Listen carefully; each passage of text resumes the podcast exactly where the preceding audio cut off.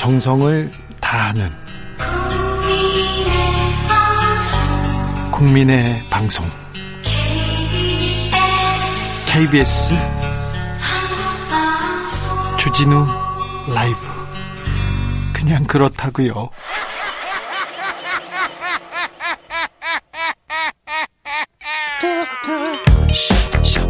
발로 뛰는 기자, 탐구하는 기자, 세상의 질문을 마구 던지는 기자, 기자가 본 오늘의 세상 기자들의 수다.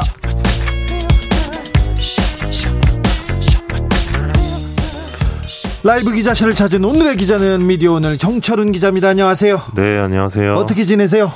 그 발로 뛰는 기자라고 소개를 받고 있는데 아니야, 아니야. 그 정철은 기자는 탐구하는 기자 쪽이 맞아요. 공부하는 기자. 네, 거의 발로 뛰지 못했고요. 예. 재택근무 때문에 예. 집에만 있다가 오랜만에 지금 바깥에 나왔어요. 아, 재택근무하고 있어요? 예, 네. 오랜만에 바깥에 나오니까 좋습니다. 아, 그렇죠. 네, 네. 아니야. 바깥 집밖 공기가 좋네요. 예. 집 밖은 위험해요. 집콕해야 되는데.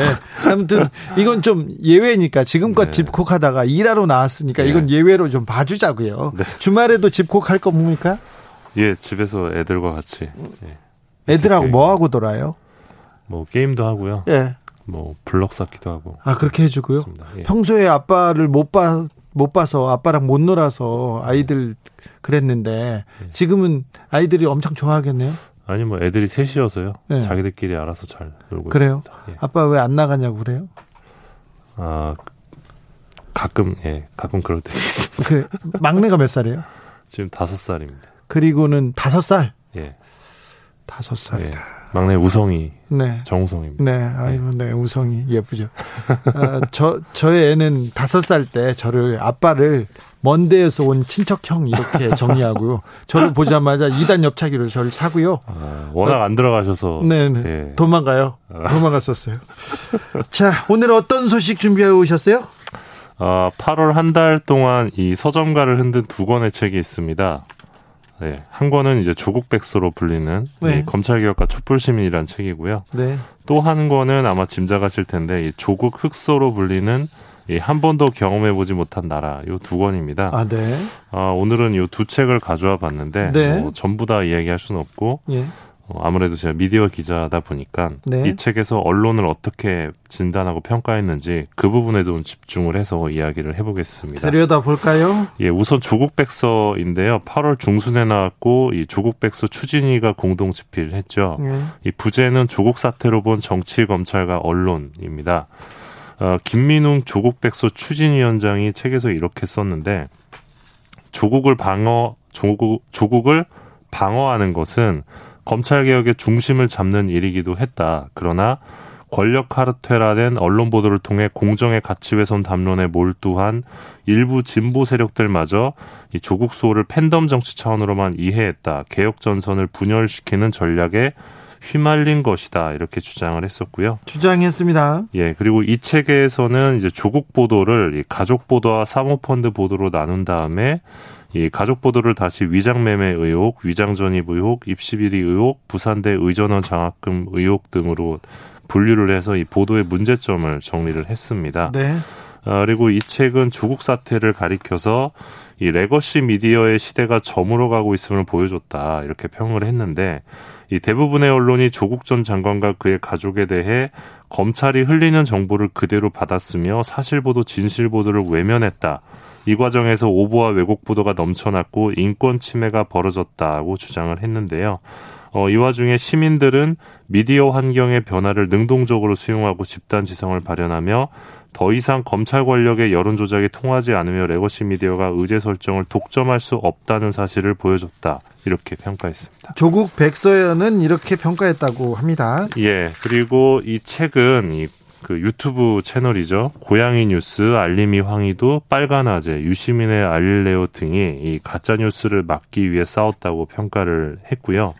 어, 역사학자 전우용 씨가 이 책의 총론에서 이 언론 매체들이 스스로 짜놓은 조국 개인의 부도덕성 그리고 강남 좌파의 위선이라는 인식 틀에서 벗어나려 하지 않았다 비판을 했습니다. 그리고 조국 장관 임명 문제와 관련해 한국 언론이 몇 개월에 걸쳐 쏟아낸 수만 건의 기사에 담긴 것은 광기라 해도 무방할 정도였다. 한 목소리로 유대인의 대량 학살을 유도 또는 방조했던 나치 시대 독일 언론의 광기와도 흡사했다 이렇게 주장했습니다. 전우영 씨는요? 네. 어, 그리고 이 책에서 좀 눈여겨볼 부분은 이제 그러면 조국 전 장관에 대해서는 어떻게 평가했느냐 이 부분인데 어, 전혜용 씨는 이 조 전 장관의 도덕성 논란에 대해서는 이 과거 장관 후보자들에게 제기된 병역 면제, 부동산 투기, 논문 표절, 자녀 이중 국적 문제 등과 비교하면 어, 개인의 도덕성에 특별히 심각한 하자가 있다고 보기 어려웠다 이렇게 주장했고요.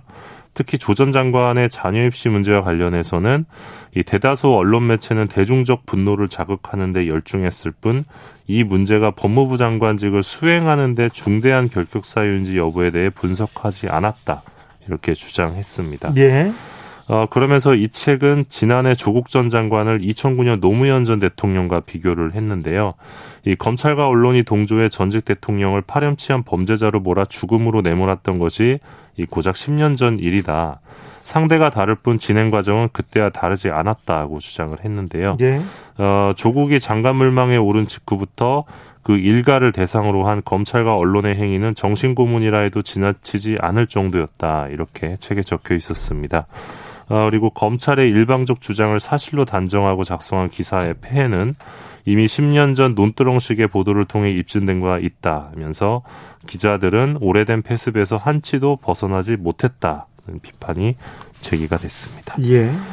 어, 그러면서 이제 김어준의 뉴스공장과 같은 프로그램을 언급하면서 이 몇몇 뉴스 시사 프로그램이 검찰 주장과 반대되는 증언들을 소개했지만 이 극단적으로 기울어진 여론 지형을 바로잡기에는 역부족이었다 이렇게 적으면서도 어, 하지만 시민들이 검찰 기소의 의도와 이 언론 보도의 편파성을 스스로 간파했었다 이렇게 강조했습니다. 어, 이 책은 3부 에필로그에서 이 언론 보도 관련 민사 소송의 이 징벌적 손해배상제도 도입과 어, 일명 오보 방지법을 해법으로 제시를 하면서 어, 다시금 언론 개혁의 완성은 시민의 힘이다 이렇게 강조했습니다. 조국 백서에서는 언론을 이렇게 평가하고 어, 언론 개혁의 완성은 시민의 힘이다 이렇게 강조했다고 합니다. 네. 어, 그럼 조국 흑서로 가볼까요? 예, 오늘 서점에 풀렸는데요. 이 책, 이제 서점에 나왔어요? 예, 서점에는 오늘 나온 걸로 알고 있습니다. 예. 어, 책의 제목은 한 번도 경험해보지 못한 나라이고 부제는 민주주의는 어떻게 끝장나는가인데요. 민주주의가 끝장났다고요? 예. 그 강양구 TBS 과학 전문 기자 권경애 변호사 김경률 회계사 서민 당국대의대 교수 진중건 시사평론가의 대담 형식으로 구성됐습니다. 잠시만요. 강양구 기자가 TBS 기자입니까? 예, 그렇게 소개가 돼 있습니다. 아, 예. 예.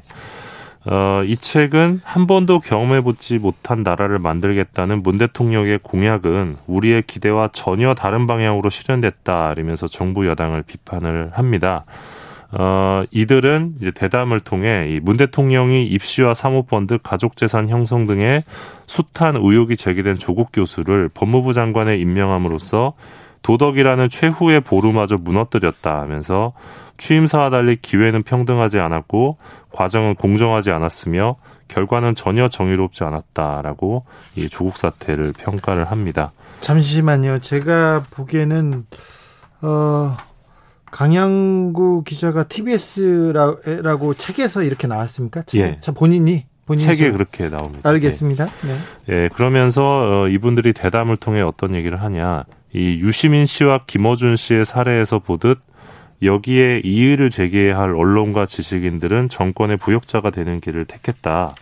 참여연대와 민변은 정권과 한몸이 된 채 침묵하는 중이다. 이런 주장을 했고요. 이 소위 문패는 압도적 화력으로 인터넷을 점령한 채 정권의 모든 잘못을 비호하고 있다. 조국 비리를 수사한다는 이유로 서초동에 모여 조국소를 외치고 정경심 사랑합니다라며 울부짖은 건 역사에 남은 희대의 코미디다 이렇게 주장을 했습니다. 어, 이 책은 크게 일곱 장으로 구성됐는데 두 번째 장의 주제가 미디어의 몰락, 지식인의 죽음이었습니다. 어, 이 책의 미디어의 공... 몰락, 지식인의 죽음이라고요? 예, 어, 진중권 씨가 이 책에서 이런 주장을 하는데요. 어, 조중동과 보수 정치인은 결합되어 있다. 언론은 그들의 하청을 받아 최동욱 검찰총장도 날렸다.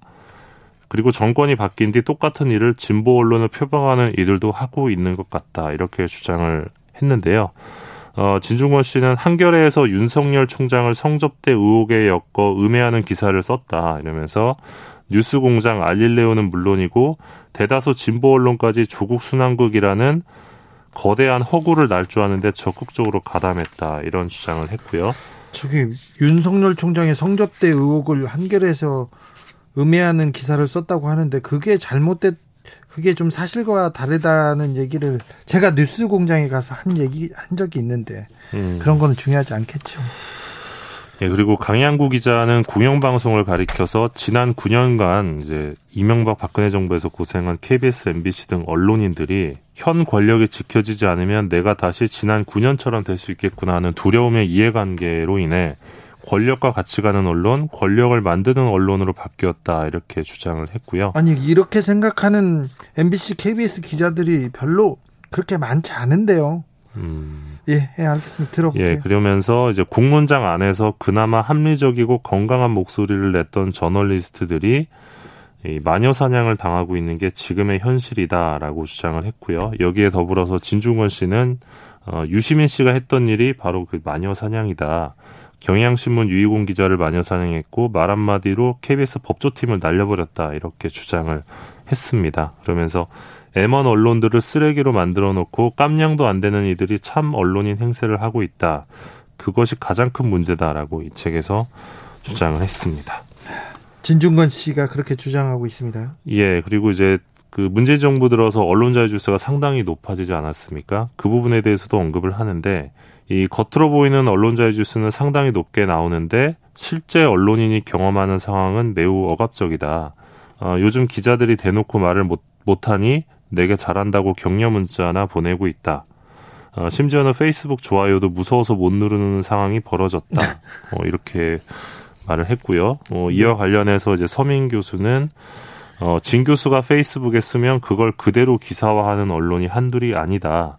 이런 현상도 정권 비판에 따르는 비난을 기자 개인이 감당하기 어렵다 보니 나오는 게 아닌가 싶다. 이렇게 지금 대담 형식으로 이렇게 이어집니까? 예, 맞습니다. 이렇게 대담하는 과정들 중에 예. 일부를 말씀드리는 건데요. 네.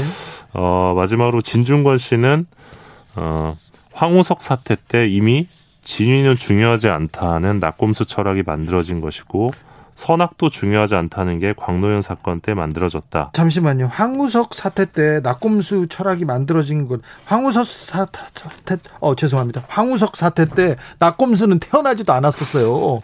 훨씬 그 전에 있는 일이에요. 예, 그게 아마 이제 김어준 씨 로 인해서 이렇게 주장을 하는 아니, 것 같은데요. 낙곰수는 예. 그 황우석 사태 몇 년 후에 있었던 일인데 이거 예. 예, 좀 네, 아무튼 이렇게 주장을 하시고요. 광노현 사건 때 선악도 중요하지 않다는 게 만들어졌다고요? 예, 그런 주장을 하십니다. 주장입니다. 예, 그러면서 이제 우리 편을 위해 진실은 왜곡해도 되는 것이고 우리 편을 위해 선악의 기준은 버려도 된다는 포맷 그것이 문재인 정권의 권력과 만나 증폭되면서 어, 미중유의 사태가 벌어진 것이다라고 조국 사태를 평가했고요.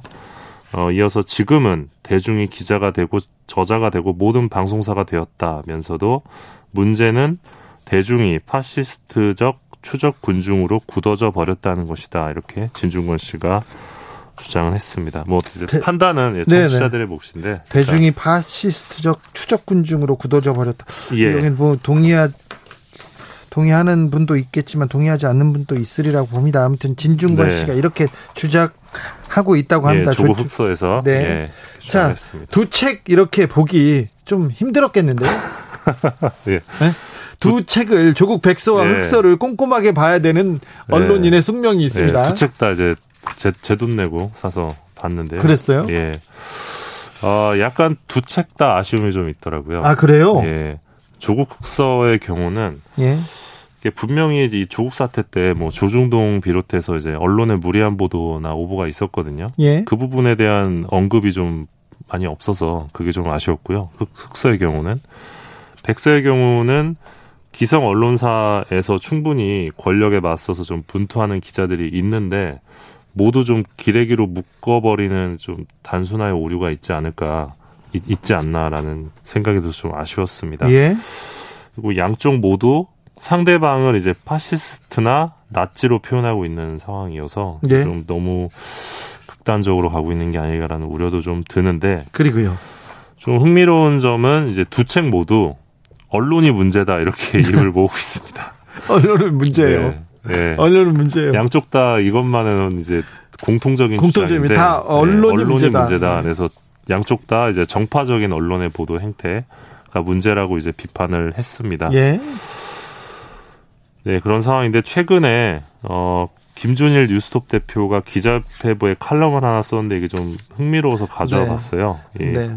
좀 의미가 있더라고요. 예, 제목이 진중권 인용 저널리즘이라는 제목의 칼럼이었는데요. 예. 어, 언론은 진중권 인용 기사에 새로운 시각을 담기 위해 어떤 노력을 하고 있나 이런 지적을 했는데 좀 공감이 가더라고요. 예.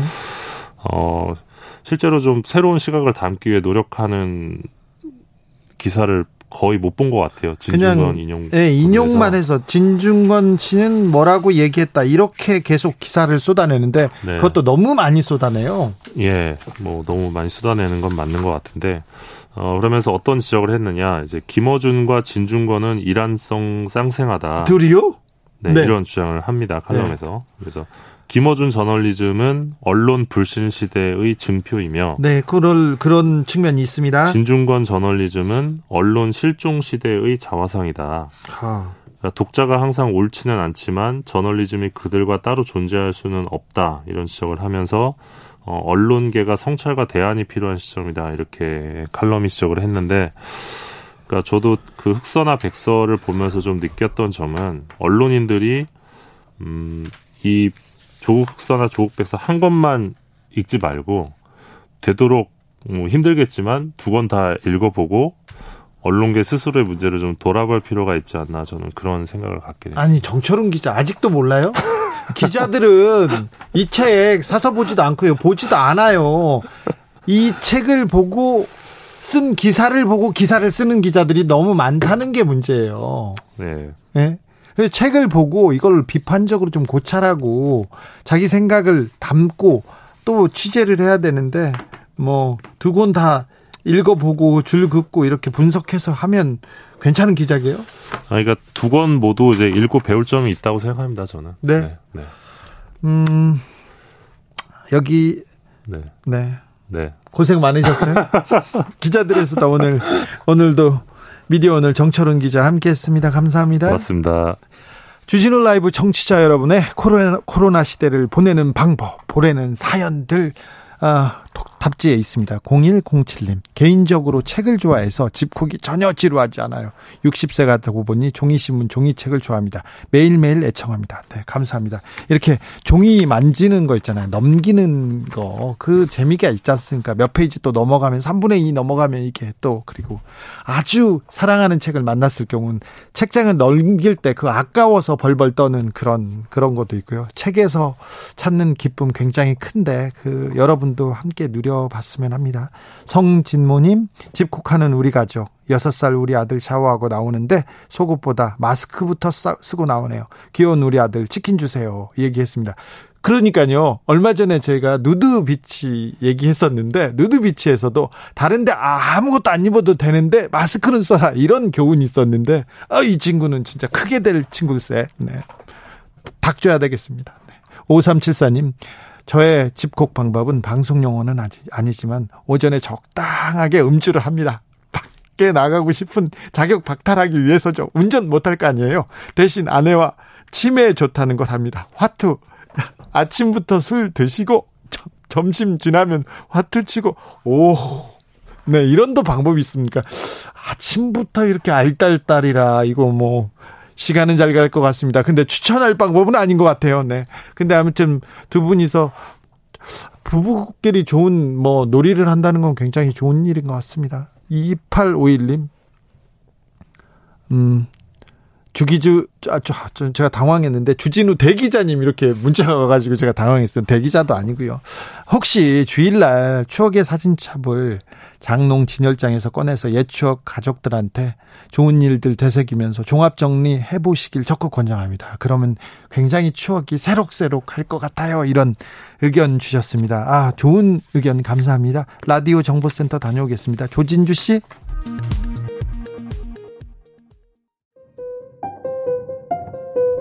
정치 피로, 사건 사고로 인한 피로. 고달픈 일상에서 오는 피로. 오늘 시사하셨습니까? 경험해 보세요. 들은 날과 안 들은 날의 차이. 여러분의 피로를 날려줄 저녁 한 끼 시사. 주진우 라이브.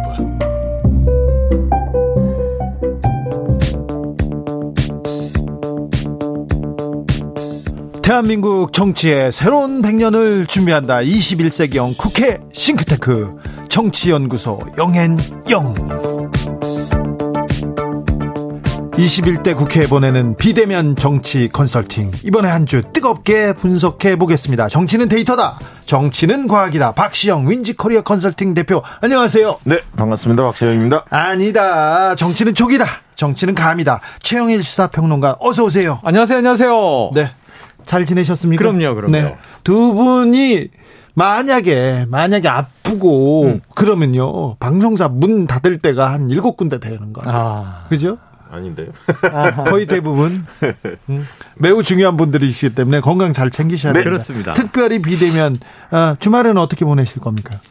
주말에는 음. 어, 병원에 한번 가려고요. 건강검진 뭐 예약하는 게 있어서. 오, 어, 주말에요? 드디어. 네. 한번 갔다가 문진을 받아야 한다고 그래서 네네네. 문진 받고 이제 예약을 해야 괜찮을까요? 아. 지금 의사 선생님들 그러게. 파업해가지고. 근데 이게 지금, 아니 뭐, 병원들은 그렇게 많이 파업하지 않아서. 네. 개원이들이, 동네 병원들, 동네 의원들이 파업을 좀 많이 했고. 개원이들이 아니요. 오히려 그 파업을 안 했고요. 네. 개원의들은 자, 이 문제에 대해서는 한 군데 아, 맞아. 그렇구나. 네. 네. 종합병원은 지금 전공의들이 아, 전공의들 참여율이 높구나. 그래도 네. 뭐 최영일 평론가님은 어떻게 보내시겠습니까? 저는 그냥 잘 거예요. 최대한 그래요? 많이 자야죠. 네. 너무 돈 번이라고 아침 저녁으로 너무 일을 많이 해 두 분들. 네, 네. 편이에요. 마일리지로 돈 벌었으면 재벌급입니다. 쉬어야 돼요. 네. 9503님께서 영앤영으로 삼행시 주셨습니다. 어. 네. 오. 자, 가볼까요? 영. 영. 영 신통차는 시사평론이 난무하고 엔 앵간히 좀 했으면 하는 바람이 있는데 영 영앤영의 정확한 일주일간의 시사평론은 이야. 완벽한 정리가 됩니다. 인천 박 대표 배상. 이분 뭐저 상품 하나 보내주시죠. 선물. 선물. 네, 제가 그 박시영 대표한테 네. 바, 뭘 받으면 제가 보내겠습니다. 아, 아, 그런 거구나. 네. 어, 저기 정치연구소 영앤영 기다리는 분들 많습니다. 그리고 네. 일주일 동안 이거 궁금했어요. 나 이거 물어보고 싶었는데 맞아요. 그런 분들 많아서 영앤영 기다리는 분들 많습니다. 오늘도 영앤영 열심히 달려보겠습니다. 음. 먼저 민주당 전당대회 하루 앞으로 다가왔습니다. 아. 누가 당대표가 될 것인가 왕관은 누가 쓸 것인가 데이터와 촉으로 한번 예측 가 보겠습니다. 먼저 촉 어, 네, 0이다. 이게 뭐예요? 네, 어차피, 어차피, 대표는 예. 박시영 대표가 알고 있어요. 네. 이게 뭐야? 얼른 자, 뭐야? 자 가보시죠. 그동안 얘기하고 있었기 때문에 어차피 대세는 대세는 이제 이낙연 후보가 예. 저는 이제 당 대표 당권을 잡을 것이다 이렇게 이제 거의 확정적으로 데이터 봐도 네. 그건 다 아는 얘기고 자, 몇 프로? 몇 야, 프로 그걸 다 알아? 네, 몇 퍼센트 여기서 걸겠습니다. 네. 퍼센트. 아, 자, 숫자. 그, 근접치. 자. 요게 제가 촉이 잘 맞아요. 다행히 어. 지금 이제 권리당원들이나 대의원 투표가 다 끝났어요. 네, 중앙 끝났어요. 위원들만 음. 내일 온라인 투표가 있기 때문에 네. 중앙위원 해야 뭐 5, 600명 정도 규모니까 그렇지. 거의 다 끝났나요? 오늘 오늘 저기 최영일 평론가께서 네. 오늘 말씀하신다 해서 네네. 그게 크게 영향을 미칠 것 같지는 않습니다. 네. 다행히. 자, 네, 얘기해 보시죠. 어, 어유 숫자가 떠올랐어요. 네. 오. 52.8%입니다. 야. 52.8%요? 네. 과반수 넘었습니다. 음. 아, 일단은 0.1%라도 근, 근사치 가까운 아, 사람이 먹는 그렇죠. 거잖아. 그럼요. 예, 그런 건가요? 그런데 좀 양심적으로 네. 그래도 52.7 이렇게 가면 그러려고 했는데. 아. 아, 저는 글쎄요.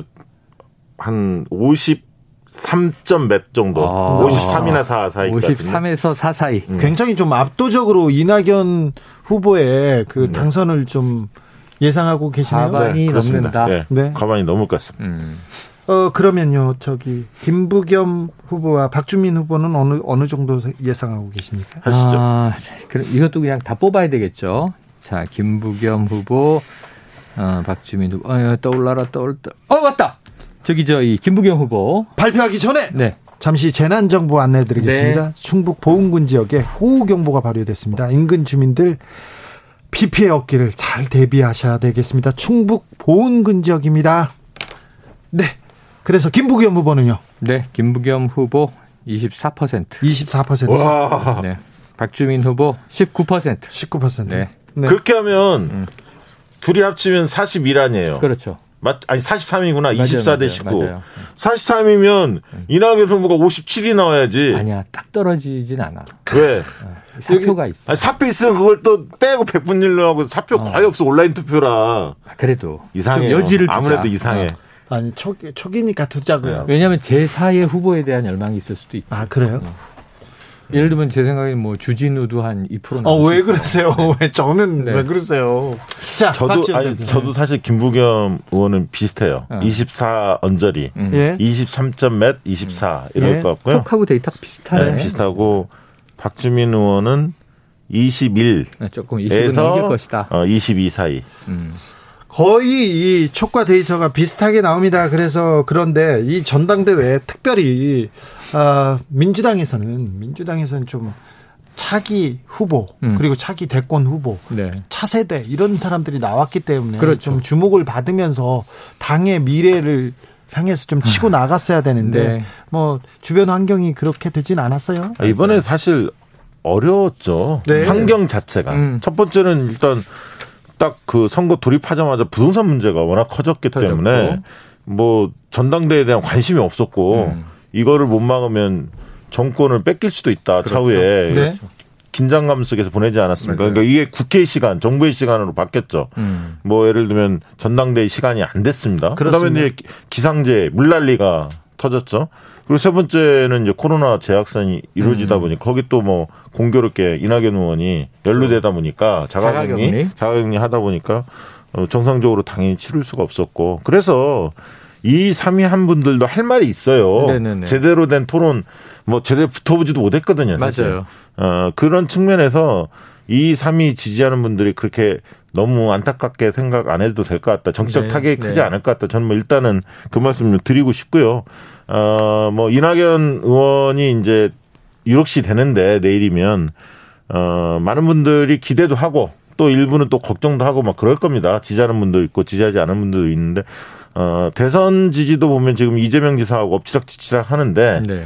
어, 유력한 대선 후보들을 되게 그 당대표 선거에서 버리지는 않습니다. 대선이 음, 음. 멀리 남았으면 모르지만 음. 어, 이제 1년 몇 개월 안 남았기 그렇죠. 때문에 버리질 못하고 그런 면에서 어, 이낙연의, 이낙연 의원의 정치적 리더십, 정치 노선, 이낙연 씨 정치가 뭔지 이런 부분을 좀 제대로 펼쳐 주시기를 어, 당원이나 지지자들은 좀 바랄 것 같은데요.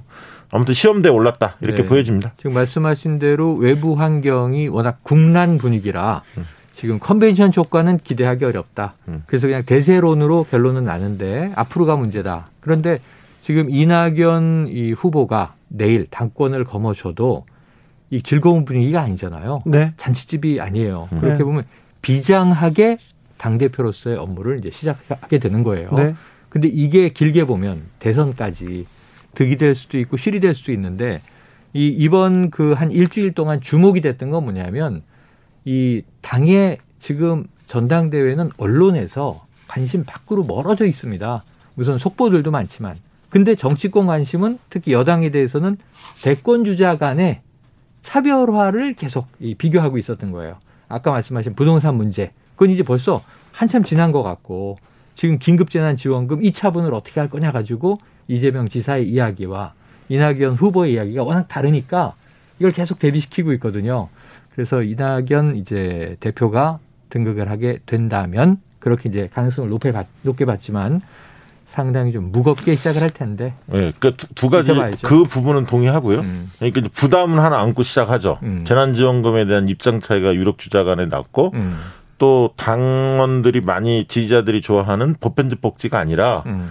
차등 지급에 대해서 신념이다라는 표현까지 썼어요. 네. 이낙연 의원께서 음. 이 부분은 상당히 논란이 있을 수 있는 부분입니다. 음. 그러니까 예를 들면 신념은 보편적 복지가 맞는데 음. 지금 상황에서는 차등 지급을 할 수밖에 없다 음. 이렇게 이야기하는 것과 음. 신념을 어, 차등 지급, 선별적 복지로 방점을 찍으셨기 때문에 뭐 언론 인터뷰에서 음, 음. 이 부분은 좀 부담스러운데 그렇죠. 환경 환경이란 측면은 좋은 점은 뭐냐면 지금 이제 통합당이 지지율이 올라올 가능성이 당분간은 없습니다. 음. 한이 코로나 재확산이 수습되기 전까지는 음. 통합당의 반등 포인트가 없거든요. 왜냐하면 어, 광화문 집회와 정강훈 어떤 일당들의 이 난동 이 음. 부분에 대해서 통합당이 엮여져 있다, 음. 연관돼 있다라는 것을 국민들이 알고 있고 이 부분을 과감하게 징계나 이런 것들을 하지 못하면서 그렇게 본다면 무슨 뭐 새로운 당명 개정, 네. 정강 정책 개정 이런 어떤 혁신의 움직임들도 전혀 국민적인 관심을 끌지 못할 거고 음. 국민들은 오로지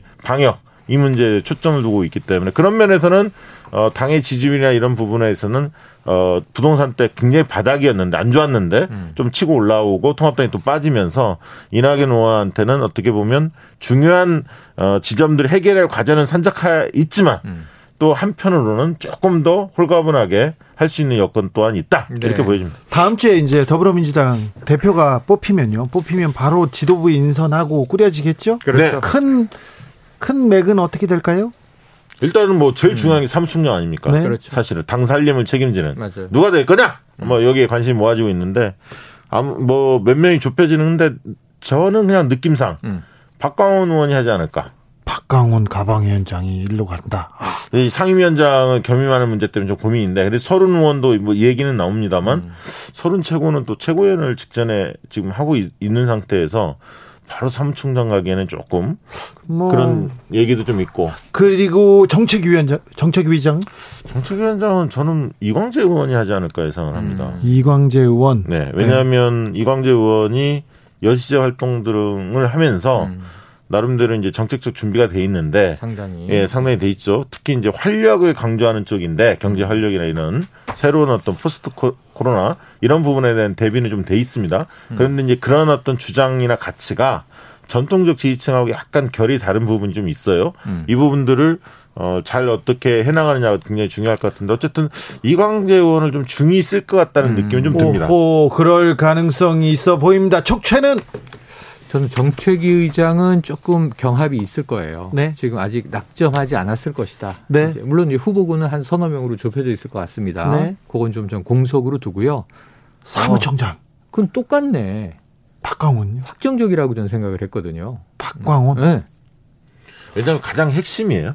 현재. 지금 현재. 저 이, 이낙연, 이낙연 캠프에 가장. 왜냐하면 이분 또 언론인 출신이잖아요. 그렇죠. 네. 이낙연 의원도 언론인 출신이시거든요. 근데 박광훈 그 의원께서 음. 뭐 삼선이고 네. 뭐 많은 역할을 하고는 있지만 정계에서는 그렇게 그렇게 네. 지금껏 어떤 모습을 보여주거나 실력을 보여준 기회가 많지는 않아요. 두드러지진 않았죠. 어찌 네. 보면. 그런데 이번 사무총장은 다음번 이제 대권 후보를 뽑을 때. 근데 이게 있습니다. 잘 아시겠지만 이제 당 대표 임기가 예.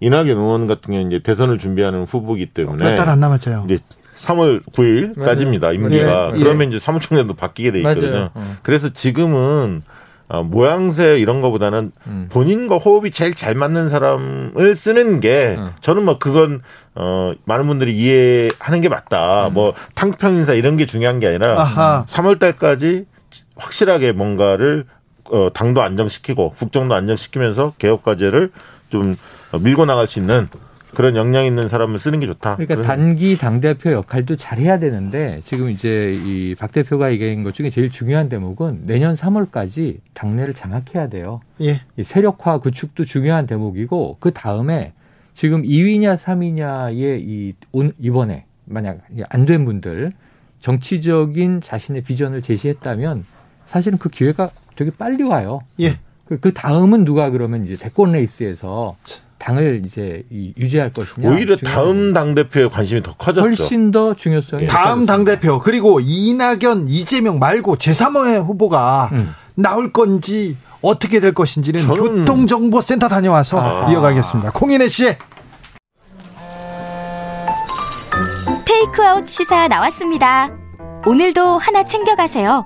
주진우 라이브.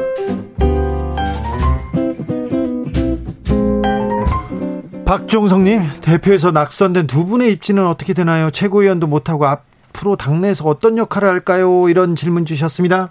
네, 아까 잠깐 말씀드리던 대목인데 내년 3월에 당 대표를 새로 세워야 돼요. 네. 그런데 이 당 대표가 뭐가 중요하냐면 사칠 재보선에서 마지막 힘을 써야만 하는 성과를 내야만 하는 김종인 비대위원장하고 부딪혀야 되고 막판에 선거 네. 직전에 바뀌네요. 선거 직전, 선거 한 달 전에 바뀌는 겁니다. 네. 그리고 그 다음에 이 재보선 넘어서 바로 대선 레이스죠. 그러니까 저는 뭐 김부겸 전 장관 같은 경우 만약 2위를 기록하신다면 음. 3위가 되면 좀 어, 정치적 타격이 약간 있을 것 같고요. 만약에 2위가 되신다면 다음 당대표 선거에 음. 봄 선거에 다시 나갈 가능성도 있다고 보여져요. 네. 왜냐하면 어, 그 전에 몸을 풀고 있었던 분들이 우원식, 홍영표, 뭐 송영길 뭐 이런 분들이었거든요, 주로. 음.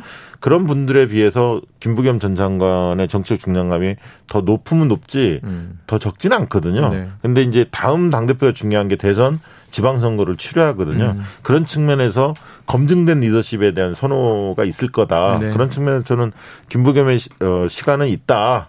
앞으로 기회는 있다. 이렇게 그렇죠. 좀 보는 편이고요. 박주민 의원 같은 아직 뭐 나이도 상당히 젊은 분이시고 여러 기회가 있기 때문에 본인이 이번 과정 속에서 어 자신의 어떤 현 위치 이런 부분들을 명확히 읽었을 것 같고요. 음. 어, 더 노력하시면 좋은 지도자의 반열에 오르지 않을까 그런 생각이 듭니다. 더 노력하시면 좋은 지도자 반열에 당연히 올라가는데 음. 이 정치인들은 계속 싸우면서 크잖아요. 네. 선거를 치르면서 커요. 네. 그럼 여기서 지금 자원들이 민주당 내 자원이 이 과거처럼 많지가 않아요. 어느새 하나하나 사라지고 이렇게 그냥 한 움큼 남았는데 내년 사칠 재보선에서 서울시장 선거 어떻게 될 거냐, 예. 부산시장 선거 어떻게 될 거냐, 낼 거냐 안 낼 거냐, 또 이제 안 낸다면 어떤 우회적인 전략을 쓸 것이냐, 낸다면 누구냐 이런 문제가 하나 있고 그 다음에 이번에 내일 당권은 한 명이 잡지만 떨어진 두 명은 지금 차기 당권 얘기를 했잖아요. 네. 또그 다음에 아까 이 광고 듣기 직전의 질문 대선 주자는 단 둘이냐? 아니면 제3주자가 있느냐.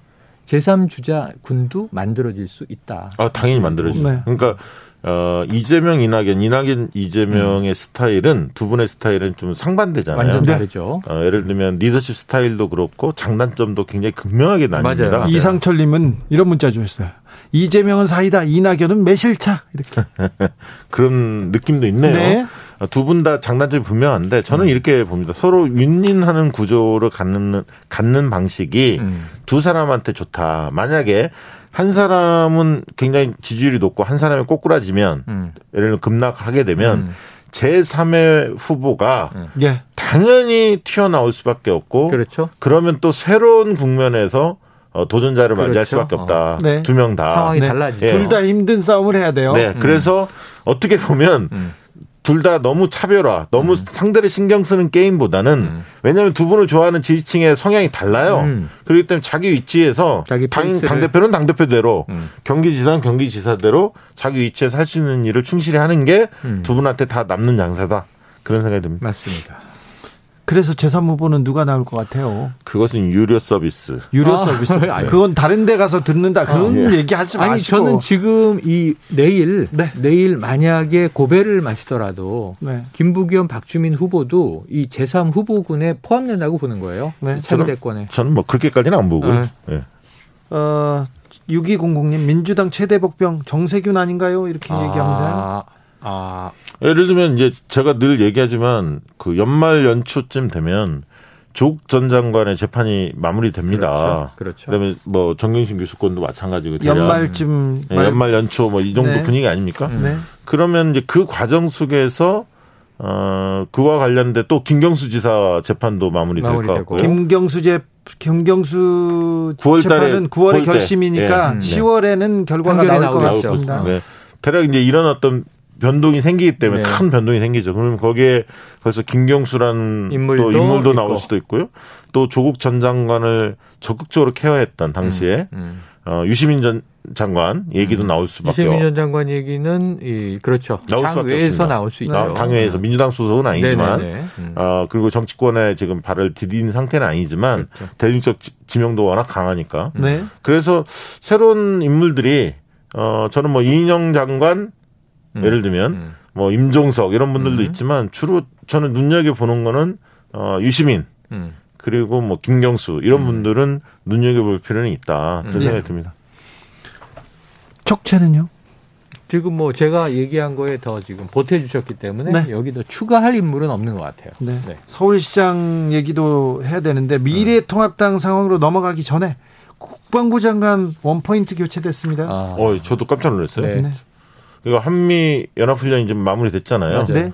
그걸 딱 지켜보고 이제 발표하신 것 같아요. 음. 네. 서욱 예, 지금 육군 참모총장이 예. 국방부 장관이 됐고 네. 지금 근데 이게 중요한 변화가 있어요. 왜냐하면 문재인 정부에서의 국방부 장관이 사실은 두 번째 장관인데 네. 다 비육군 출신이었다는 거예요. 네. 그런데 이번에 다시 육군으로 돌아왔다. 어찌 보면 이게 단순하게 생각하면 어, 해군도 한번 시켰다가 지난번에 송 장관, 음, 음. 이번에 정경구 장관, 공군도 한번 시켰다가 육군도 시켰다가 이게 로테이션 방식으로 가는 것일 수도 있지만 육군에 다시 힘이 실렸다라고 하는 것은 우리나라 군 체제에서 상당히 또또 다른 의미가 있는 부분이기 때문에 말씀하신 대로 전자권 조기 환수를 위해서는 지금 육군이 주도하는 거거든요. 그- 그런 이제 저는 이 전자권의 이 포인트를 둔 인사다 이렇게 생각을 해봅니다. 약간 뭐 예, 를 들면 더 군내 어떤 여러 가지 의견들을 취합하되 음. 안정적인 어떤 안정적인. 국, 정 운영 그러니까 네. 국정 운영 후반기인데요. 4년 차니까 음. 좀 안정감을 좀 강화하게 한 포석이 아닌가 그런 생각도 좀 듭니다. 음. 크게 그렇게 강조하는 거는 강조하는 스타일이 저기 문재인 대통령 스타일은 아닌데 자 이제 통합당으로 넘어가 보겠습니다. 잘 나가던 통합당 그러다가 8.15 광, 광화문 집회 이후에 삐그덕 삐그덕 거리기 시작합니다. 계속 떨어지고 있고요. 그래서 김종인 비대위원장이 당협위원장 한 절반 정도는 물갈이하겠다고 이렇게 얘기했습니다. 그래서 민경우, 김진태 전 의원 그리고 저 극우 세력, 태극기 세력하고 선을 긋겠다고 얘기하니까 또 조선일보에서는 역사와 전통을 자랑하는 우파 정당의 비겁함 얘기하면서 나왔습니다. 우파 극우와의 선긋기 잘 될까요? 이게 쉽지 않습니다, 사실. 그 왜냐하면 많은 분들이 뭐 구구 세력 하면 뭐 한 5% 정도밖에 안 되지 않느냐라고 음. 생각하겠지만 심정적으로 동조하는 사람들이 그 통합당 내 전통적인 음. 분들이 꽤 많, 많으시거든요. 통합당의 가장 중요한 세력이 그 분들하고 생각을 같이 하는 그렇지 사람들이 열성 많아요. 지지층이 네. 많은 거죠. 네. 그 흔히 말하는 열성 지지층이 많기 때문에 숫자는 좀 적을 수 있지만 목소리는 훨씬 크죠. 네. 네. 예, 그 부분을 이제 무시할 수 없고 김종인 어, 위원장의 머릿속에는 어쨌든 정권을 창출해야 하는데 어, 전략이 뭘까 저도 음. 생각을 해 봤는데 두 가지라고 봤어요. 하나는 어, 정부 여당을 강하게 때려서 반사이익을 얻는 거. 음. 그다음에 어, 정강 정책이나 이런 거를 중도 쪽으로 좀 진도를 빼서 중도 이미지를 좀 강화하는 음. 외연 것. 확장. 외연 확장. 이 두 가지를 봤는데 음. 사실은 그거를 구구 세력들을 단절하면서 이렇게 가려고 생각은 안 했죠. 왜? 음. 본인이 세력이 없어요. 당내 독자 세력이 없고 굴러온 돌이야. 음. 어, 용병이에요. 그렇기 때문에 당의 내분이 커지는 것은 도움이 안 된다. 음. 내가 장악할 힘도 세지 않고 그렇게 해서 이제 가려고 했는데 음. 지금 이제 그 광화문 집회와 정광훈 이 난동이 벌어진 거예요. 음. 근데 거기에 통합당이 자유스럽지 못하잖아요. 그 본인도 책임져야 할 부분들도 있고 음. 방조한 누가 보면 이제 방조했다라고 볼 수밖에 없고 지금 당원들 참여한 당원들의 명단도 내지 않고 있어요. 어떤 노력도 하지 않습니다. 음. 예를 들면 당협위원별로 진상조사를 파악을 해라. 음. 누가 참여했는지 해서 명단 제출해라. 숨는 사람이 없는지 혹시 음. 이렇게 나가야 하고 전현직 의원들 참여한 사람들에 대해서 액션이 있어야 돼요. 이 말로만 하는 게 아니라. 근데 그게 없어. 그게 아유 안 되겠죠. 아니 그게 없는데 지금 나오는 게 이제 당무감사 통해서 절차대로 바꿔내겠다 하는데 이게 당무감사 하다 보면 어느 정당이나 마찬가지지만 이게 수긍하기 쉽지가 않아요. 이 기준이 사실은 그래서 어 김진태나 민경욱 전 의원 같은 분들이 반발할 텐데 저는 뭐냐면 힘이 있냐는 거예요. 근데 그 힘은 지지율에서 나옵니다. 정, 당대표의 힘은 비대위원장 힘은 지지율에서 나오는 건데 지금 통합당 지지율이 꺾였어요. 그러면 이게 반등할 수 있는 힘이 있다면 이걸 관찰할 수 있을 겁니다. 말씀하신 대로 당협위원장 뭐 절반은 쳐내겠다 할 수 있는데 기점은 언제 오냐? 추석 전에 옵니다. 추석 전까지 지지율을 반등시키지 못하면 못하면 어, 그런 힘이 없다. 저는 그렇게 보고 그러면 반등을 시키려면 뭐냐 추석 전에 바로 선제적으로 징계에 들어가야 한다는 거예요. 근데 징계 없이 지금 유야무야 이렇게 립서비스만 한다고 해서 과연 통합당이 반등할 수 있느냐 추석 전에 저는 그게 쉽지 않다고 보는 거죠. 적재. 시간은 추석 후까지 있다. 에헤. 올해 추석은 예년, 예년의 추석과 달라요. 예. 왜냐하면 이제 코로나19 상황 때문에 추석에 이 민족 대이동 어렵습니다. 거예요. 어려울 거예요. 예, 한 달 후인데 그 자제시킬 거고 네. 가능하면 이제 추석 이후에 가족끼리는 또 날을 따로 잡고 그래서 추석 민심 이 밥상 이 토론은 좀 늘어질 가능성이 있다. 네. 그렇다고 보면 요거는 코로나19의 좀 국난의 상황 안타까운 점과는 다르게 김종인 위원장에겐 시간을 벌어줬어요. 그런데 문제는 시간이 늘어지나 안 늘어지나 지금 박시영 대표 얘기랑 똑같아. 어쨌거나 추석 해야 하는 상에, 과정은 똑같아. 추석 상에 이 김종인의 화두들을 올려야 될 거 아닙니까? 아니, 그러니까 그게 뭐냐면 이게 지지율이 안 오르면 어떤 현상이 벌어지냐면요. 음. 대선 잠룡들이 이제 뛰쳐나옵니다. 네, 그렇죠. 오세훈, 원희룡 뭐 어. 많지 않습니까? 이런 분들이 한마디씩 다 해요. 네. 김종인 위원장에 대한 리더십에 대해 막 지적할 어. 건데 왜 당내, 당내 인사를 키우지 않냐? 네. 밖에서만 찾으려고 하냐? 음. 당신이 먹으려고 하는 거 아니야? 대선을 뭐 이런 식의 이야기가 나오기 시작합니다. 그게 바로 있어요. 그게 지지율 때문에 그런 어, 거거든요. 어, 근데 이 지지율의 하락 국면이 길어진다. 한 달쯤 간다. 그러면 걷잡을 수 없이 본물 터지듯이 그런 불만이 나올 수밖에 없다는 거죠. 근데 이걸 빠르고 강하게 가야 되기 때문에 전략이 필요해요. 예를 들면 지금 얘기한 대로 자, 기존에 지지하던 사람은 우리 말고 대안이 없지 않는가. 그럼 뭐 어떻게 되든 욕을 하더라도 우리 찍을 거 아니냐. 그럼 하나는 민주당의 반사이 가지고 오자. 하나는 중도의 외연 확장하자. 이거는 20대로 넘어가서 그 황교안 전 대표랑 뭐가 다르냔 말이에요. 똑같아요. 똑같아. 태극기 부대에서 비판하는 척도 하다가 뭐 이제 이전 이 박근혜 정권 때와는 뭐 손을 손절하는 듯도 하다가 뭐 외연 확장한다고 하다가 흐지부지 하다가 이것도 못 잡고 저것도 못 잡고 이제 좌초하는 걸 봤잖아요. 김종인 위원장은 똑같이 하면 안 되죠. 음. 그리고 아까 얘기한 대로 용병이기 때문에 그럼 내가 산할지라도 이 보통 우리가 칼잡이라고 부르잖아요. 네. 구조조정 본부장을 불렀을 때는 자, 회, 이 회사 내에서 못 도려내. 같이 일했던 한솥밥 식구야. 그럼 외부에서 이 들어온 사람이 당신이 결제 해지하고 나가더라도 네. 를 쓰더라도 우리 이 조직을 구조 조정해 달라. 살을 발라 달라. 뼈를 좀 꺾어 달라. 이런 얘기를 하는 거란 말이에요. 그걸 지금 김종인 위원장은 해야 되는 시점에 왔는데 저는 5.18 추모탑에서 무릎 꿇은 거 잘했다고 보고 네. 그 반응은 좋았어요.